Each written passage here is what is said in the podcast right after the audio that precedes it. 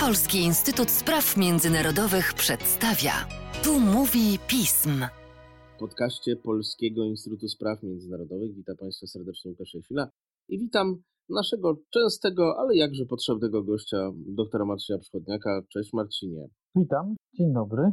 Dziś temat popkulturowy, a właściwie nawet szerzej temat, który pokazuje nam, że polityczne i społeczne znaczenie popkultury w HRL jest jednak spore. Nie opowiemy Państwu oczywiście o wszystkim, bo tu moglibyśmy właściwie robić odcinek Kroniki Chińskiej co tydzień, ale o pewnych sprawach spróbujemy z Marcinem porozmawiać. Chiny od dawna budują, jakoś tworzą swoją odpowiedź na zachodnią popkulturę. Jej efekty troszeczkę widzimy paradoksalnie w tym strasznym roku covidowskim, kiedy nagle w pewnych momentach chińskie kiny zaczynają zarabiać więcej niż amerykańskie ale Chiny takich odpowiedzi stworzyły więcej. Marcinie, chciałeś nam, zdaje się, opowiedzieć o chińskich serwisach streamingowych, które w Polsce są nieznane, a przecież w Chinach znakomicie wypełniają rolę Netflixa czy tym podobnych. Tak, podejdziemy do tematu mniej poważnie, ale też nie do końca zabawnie, bo Chińska Republika Ludowa i w aspekcie popkultury znalazła swoje, może nie unikatowe, bo ono pewnie jakoś tam czerpie jeszcze ze starych, dobrych wzorców historycznie znanych, ale podejście do popkultury, do tego, jak reagować na to, że z jednej strony mamy taki system, jaki mamy, czyli jednak państwo, nazwijmy to jednak totalitarne, z szeroko zakrojoną cenzurą i kontrolą władzy nad treścią, które społeczeństwo dostaje za pośrednictwem czy mediów, ale także teatrów, kin, twórców, literatury i tak. No a z drugiej strony no, żyjemy w XXI wieku i właśnie internet, jeśli mówimy o streamingu, no jest w Chinach na porządku dziennym i ci Chińczycy w jakimś sensie dostęp do tego, co się dzieje na świecie mają. No więc trzeba było coś wymyślić takiego pomiędzy. No i coś takiego funkcjonuje w Chinach, czyli to jest pewne podejście do popkultury, promocja chińskiej popkultury, treści chińskich, rodzimych, wzorowanych na tradycji, na kulturze chińskiej, a jednocześnie zezwolenie czy wpuszczenie do Chin pewnych elementów zachodniej popkultury, a także azjatyckiej, bo nie możemy o tym zapominać. Za sekundę powiem o streamingu, tylko chciałem przypomnieć takie ciekawe wydarzenie z 1985 roku, bo to chyba był taki pierwszy element, kiedy to Chińczycy i jeszcze wtedy oczywiście w warunkach zimnowojennych spotkali się z tym, co na zachodzie kwitło już, czyli duet Wham, Przybył do Chin z wizytą, z, z koncertem, albo koncertami, no już teraz nie pamiętam dokładnie, ale to było takie klasyczne zderzenie dwóch światów. W tej chwili te światy się jakoś tam przenikają i tego zderzenia już tak nie widać. No o czym świadczy ten, ten aspekt odtwarzania treści wideo w sieci? Tak? Chińczycy stworzyli, oczywiście jest ich ponad półtora miliarda, więc stworzyli, korzystając głównie z tego, sieć własnych serwisów streamingowych. W Chinach nie ma Netflixa, e, tu może powiemy też dwa słowa o tym, dlaczego nie ma e, i jak ten Netflix do tego podchodzi. Nie ma nie tyle pewnie ze względu na tę wspomnianą cenzurę, o której mówiłem, która zakłada, już upraszczając trochę obraz, ale generalnie konieczność akceptacji każdej treści, którą się w jakimś sensie w Chinach pokazuje, czy to w kinie, czy w internecie. No i w związku z tym to wszystko, a te kryteria są bardzo restrykcyjne i to nawet nie tyle politycznie, bo to też, ale także obyczajowo. Chińscy cenzorzy nie reagują bardzo nerwowo na wszelkiego rodzaju wspomnienia czy sceny, z, które mogłyby jakimś sensie nawiązywać do homoseksualizmu, do właśnie pewnych elementów wyzwolenia obyczajowego, kulturowego to w Chinach nie przejdzie.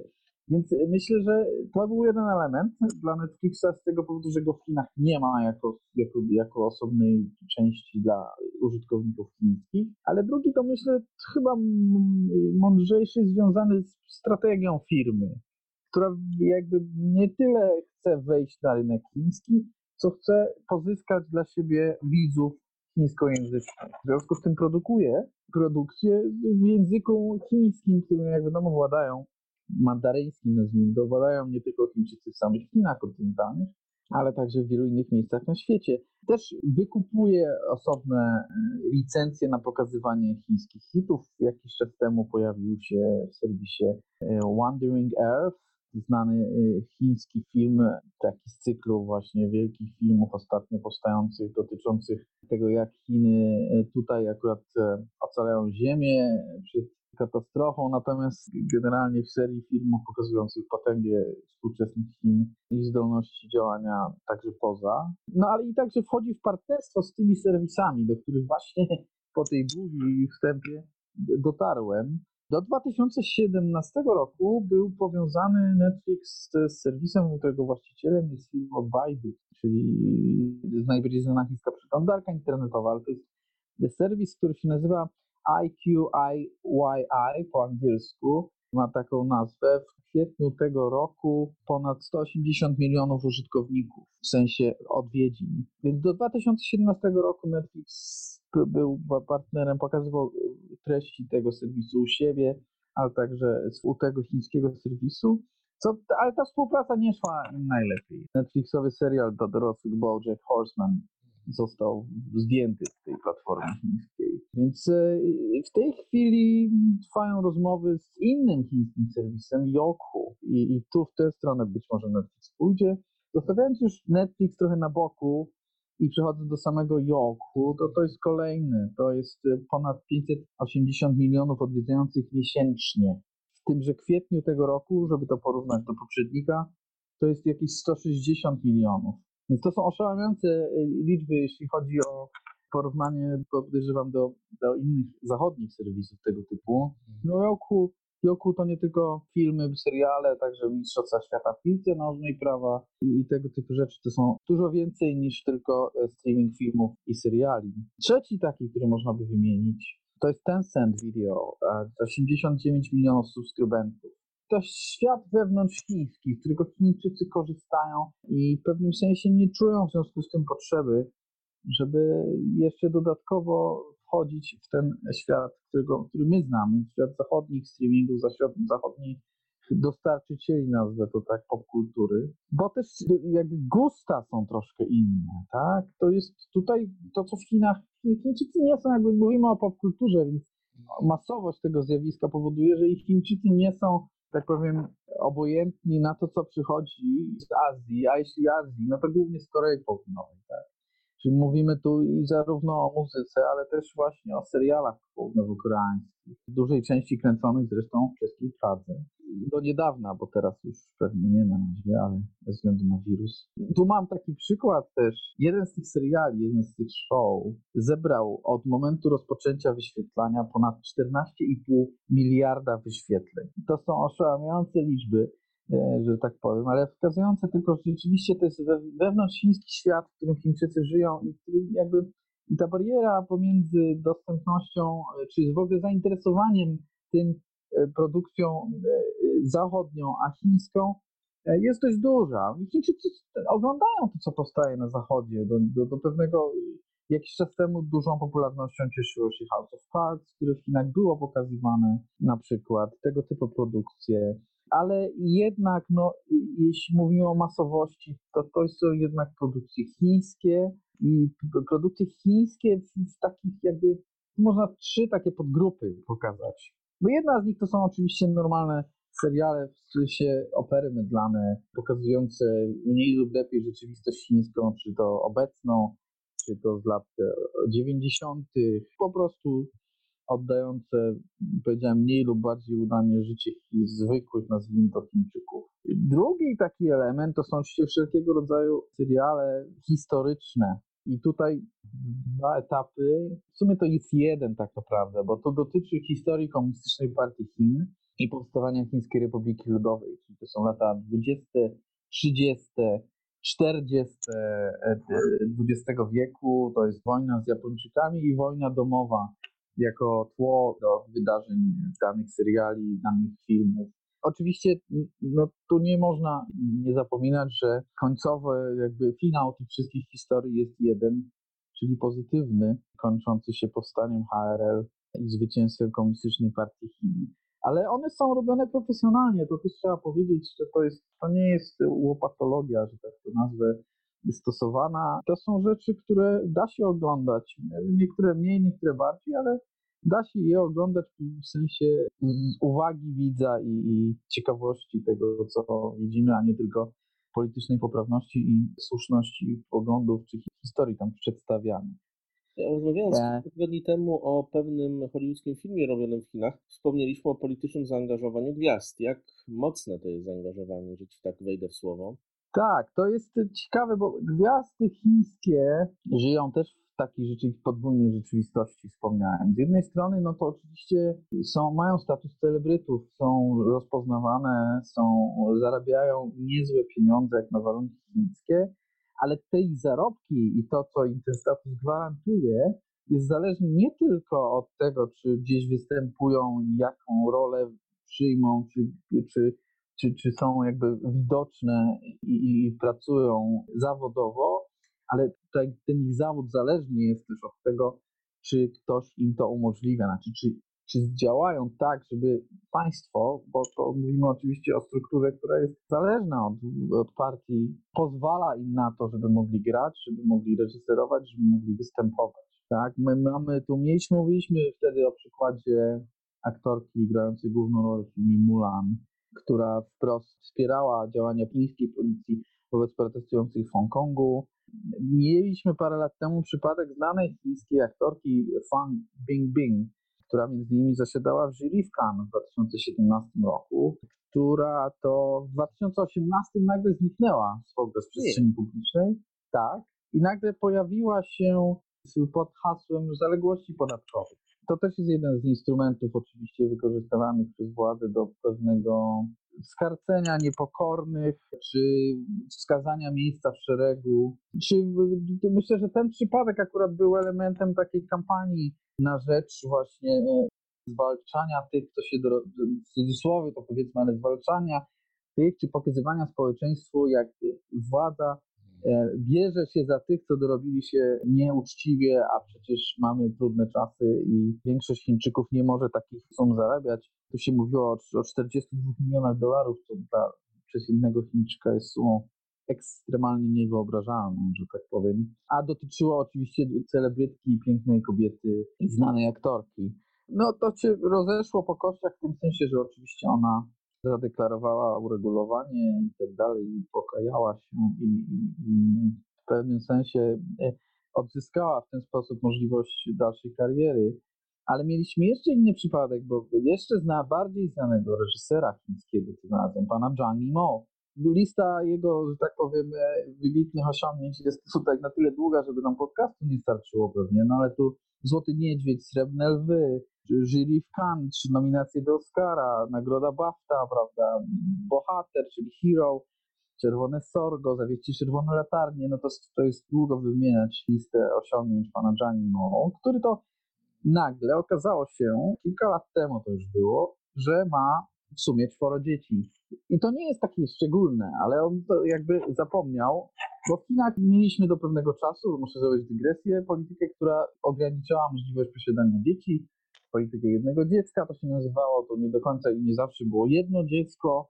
W każdym razie ponad wymiarową liczbę dzieci należało, że tak to brzydko powiem, opłacić, zalegalizować ich posiadanie, płacąc, co się nazywało karę tak umowną związaną z tym, że, że się ma te dodatkowe dziecko ponad limit, czy więcej dzieci. No i pan Gianni Mo zapłacił ponad milion dolarów za to, bo to, ale już oczywiście po czasie, bo to się okazało, że on tyle nagle ma, to się wypłynęło, to też jakby element właśnie wskazywania celebrytom w Chinach miejsca w szeregu, zwłaszcza jeśli postępują niezgodnie z linią partii. No a do tego postępowania niezgodnego z linią partii jakby to im umożliwiają pieniądze, które akurat w ich zasięgu są. No, można by tu mówić długo, Jackie Chan, prawda? Znana postać filmu hongkońskiego, w ogóle przecież jeden z, jedna z ikon, że tak powiem, kina akcji, który jakby w pewnym sensie karierę międzynarodową, która, nie oszukujmy się, nie jest do końca możliwa bez akceptacji władz chińskich, zrobił, no jakby występując w odpowiednich momentach słusznie i popierając politykę HRL, czy to w odniesieniu do Hongkongu na przykład, w związku z tym jakby gwarantując sobie pewien spokój ze strony władzy. ciekawy element e, tutaj to jest serial, który pojawił się w 2017 roku, też na fali tej kampanii antykorupcyjnej, to się nazywało W imię ludu. Opowiadał historię chińskiego prokuratora, który walczy właśnie ze skorumpowanymi urzędnikami, wsadzając ich do więzienia i ścigając przestępstwa korupcyjne, czyli powstał w ramach zapotrzebowania na fali tej kampanii antykorupcyjnej jako element też e, pokazania społeczeństwu w prostszy sposób popkulturowy jak to władze starają się zmienić sytuację i spowodować, żeby te relacje obywatel-urzędnik były uczciwsze z ich strony. Jeszcze może na koniec warto powiedzieć o czymś, co jest dla Chin specyficzne i to nie dotyczy samego internetu i popkultury w internecie, czyli tych serwisów i, i, i seriali, filmów, ale dotyczy chińskiej telewizji. Dotyczy chińskiej telewizji w szczególnym momencie, czyli na chiński Nowy Rok, kiedy ponad miliard widzów miliard widzów jednocześnie przed telewizorami w całych Chinach. I to rzeczywiście się odbywa, kiedy chińska telewizja państwowa transmituje wielką galę noworoczną. I że wiel, słowo wielka jest to odpowiednie, bo ona rzeczywiście trwa no, kilkanaście godzin przynajmniej. I rzeczywiście chińskie rodziny, to jest nowy rok, chiński jedno z dwóch najważniejszych świąt, a w zasadzie jeśli chodzi o taki wymiar tradycyjny, rodzinny, to najważniejsze święto święto wiosny, Nowego Roku. Chińskie rodziny się spotykają, jedzą te działzy czy pierożki i oglądają właśnie galę. Galę, która jest ewidentnie popkulturowa w tym sensie, że elementów stricte politycznych, e, jakichś przemówień, tego typu rzeczy tam nie ma. Tam są tańce, zespoły ludowe, kabarety też, ale kabarety, które przedstawiają scenki e, z życia Chińczyka, tak? Znaczy na zasadzie oczywiście śmiesznej, e, komicznej, ale to, to jest humor, w którym każdy Chińczyk odnajduje sobie i, i, i swoje e, przygody z codziennego życia. W tych kabaretach grają oczywiście gwiazdy chińskie, rzeczywiście, bo też pojawienie się na takiej gali, no to jest jakaś, to jest już, po pierwsze jest rozpoznawalność, więc jest też jakiś element dalszej kariery, przepustki do dalszej kariery. To są, to są piosenkarze, którzy tam śpiewają, prawda? To ciekawy element, na przykład w 1984 roku, bo ta gala y, odbywa się od 1983 roku, więc w 1984 roku, co jest rokiem szczególnym, to, jest rok, kiedy Chiny, Chińska Republika Ludowa zaczęła negocjacje z Wielką Brytanią dotyczące zwrotu Hongkongu. I w tym roku właśnie na gali pojawia się piosenkarz z Hongkongu od 2011 roku pojawiają się obcokrajowcy też mm. na gali. Tak, ale niewielu ich było. Co roku mniej więcej pojawia się taki komik showman Dashan, on się nazywa po chińsku, to jest Kanadyjczyk, który rzeczywiście zrobił niezwykłą karierę w Chinach z takim, nazwijmy, to nie nazwalibyśmy to swego rodzaju stand-upem. On mówi po chińsku, e, na tyle świetnie, że Chińczycy go rozumieją i rzeczywiście Występuje na tej gali już prawie regularnie i jest wielką gwiazdą w Chinach, jako właśnie taki showman stand-uper. W 2013 wystąpiła Celine Dion na przykład, w 2014 Sophie Marceau, ale to w zasadzie wszystko, jeśli chodzi o obcokrajowców, bo ta gala jest jednak takim chińskim. Ci obcokrajowcy to tam taki funkcjonują jak taki dodatek. E, natomiast e, show i jakby e, większość tego, co tam jest pokazywane, odnosi się oczywiście do, do nowego roku, tak, do zmiany znaku zodiaku i tak dalej, i tak dalej. Pewnego właśnie pożegnania i spędzania czasu przed telewizorem razem z rodzinami. Wspomniałem, że polityka rzadko się tam pojawia, bo był raz w 1990 roku i to był dość szczególny rok. Oczywiście przypomnijmy, że święto wiosny przypada zazwyczaj, ono jest ruchome, no ale to jest zazwyczaj albo styczeń, luty lub marzec, tak? Czyli było w 1989 roku, w styczniu, lutym lub marcu, teraz nie wiem dokładnie kiedy, ale przed czerwcem 1989 roku, tak? Czyli przed wydarzeniami na placu Tiananmen i nie tylko, bo to nie tylko w Pekinie się wydarzyło. Więc, więc gala jako taka odbyła się przed. A następna była w 90 roku. I na tej gali w 90 roku właśnie pojawili się zarówno Jiang Zemin, nowy sekretarz generalny partii, jak i Li Pen, premier chiński. No, standardowo pojawili się, wygłosili kilka słów, złożyli życzenia tak dalej. Myślę, że to był jeden z elementów takiej próby, no, na, no można to chyba nazwać zjednoczenia Chińczyków, którzy niby nie wiedzieli, co się stało, ale jednak w dużej mierze wiedzieli, no bo w części z nich to wprost dotknęło, a przynajmniej dotknęło ludzi, którzy mieli kontakt, więc, bo to nie tylko Pekin. Czerwiec 89, warto o tym pamiętać również. Więc e, ale ty powiedziałeś Marcinie o bardzo dobrej rzeczy, o bardzo ważnej rzeczy, że dla Chińczyków ważne są Chiny z drobnym dodatkiem obcokrajowców. Tak, i to rzeczywiście i ta chińska popkultura trochę tak e, wygląda.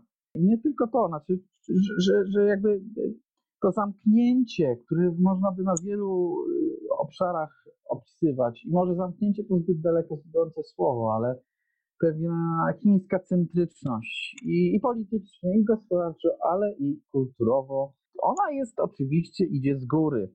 Społeczeństwo no, kocha te koreańskie seriale i pewnie i te filmy z Bruce'em Willisem kiedyś, bo to już czasy mojej młodości, teraz pewnie z, e, nie wiem, z kim w zasadzie, podpowiedz mi Łukaszu. No myślę, że Matt Damon jest taką wielką gwiazdą, skoro grał w filmie Wielki Matt Damon, tak, tym Damonem na przykład. Więc sobie chińska publiczność tak, ogląda, chodzi, ale jednak na takiego, powiem, Wolf Warrior, czyli wilczego wojownika chętnie pójdzie i zobaczy wilczego wojownika, czyli chiński przebój kinowy mówiący o, o sukcesach już, już mniejsza o dokładną fabułę, bo to ona ma mniejsze znaczenie, ale on generalnie sławi, to jest film sławiący y, możliwości militarne Chin i niezwyciężoność chińskiej duszy i chińskiego bohatera czy chińskiego żołnierza w walce o, o dobre imię Chin i o interesy chińskie. Od tego filmu przyjęło się określać dość ofensywną taktykę chińskiej dyplomacji e, w Europie czy w ogóle na świecie i w tym roku i troszkę w poprzednim roku. Więc taką polityczną klamrą chyba możemy spiąć i zakończyć. Zwłaszcza Marcinie, że bardzo fajnie nam pokazałeś, że nie tylko Amerykanie czy Brytyjczycy potrafią w popkulturę. No tak, tak, tak. Chińczycy też potrafią, ale bardziej, e, że tak powiem, na swój własny użytek. Dziękuję bardzo, dziękuję Marcinowi Przychodniakowi, a Państwa zapraszam do słuchania kolejnych podcastów również z Marcinem Przychodniakiem.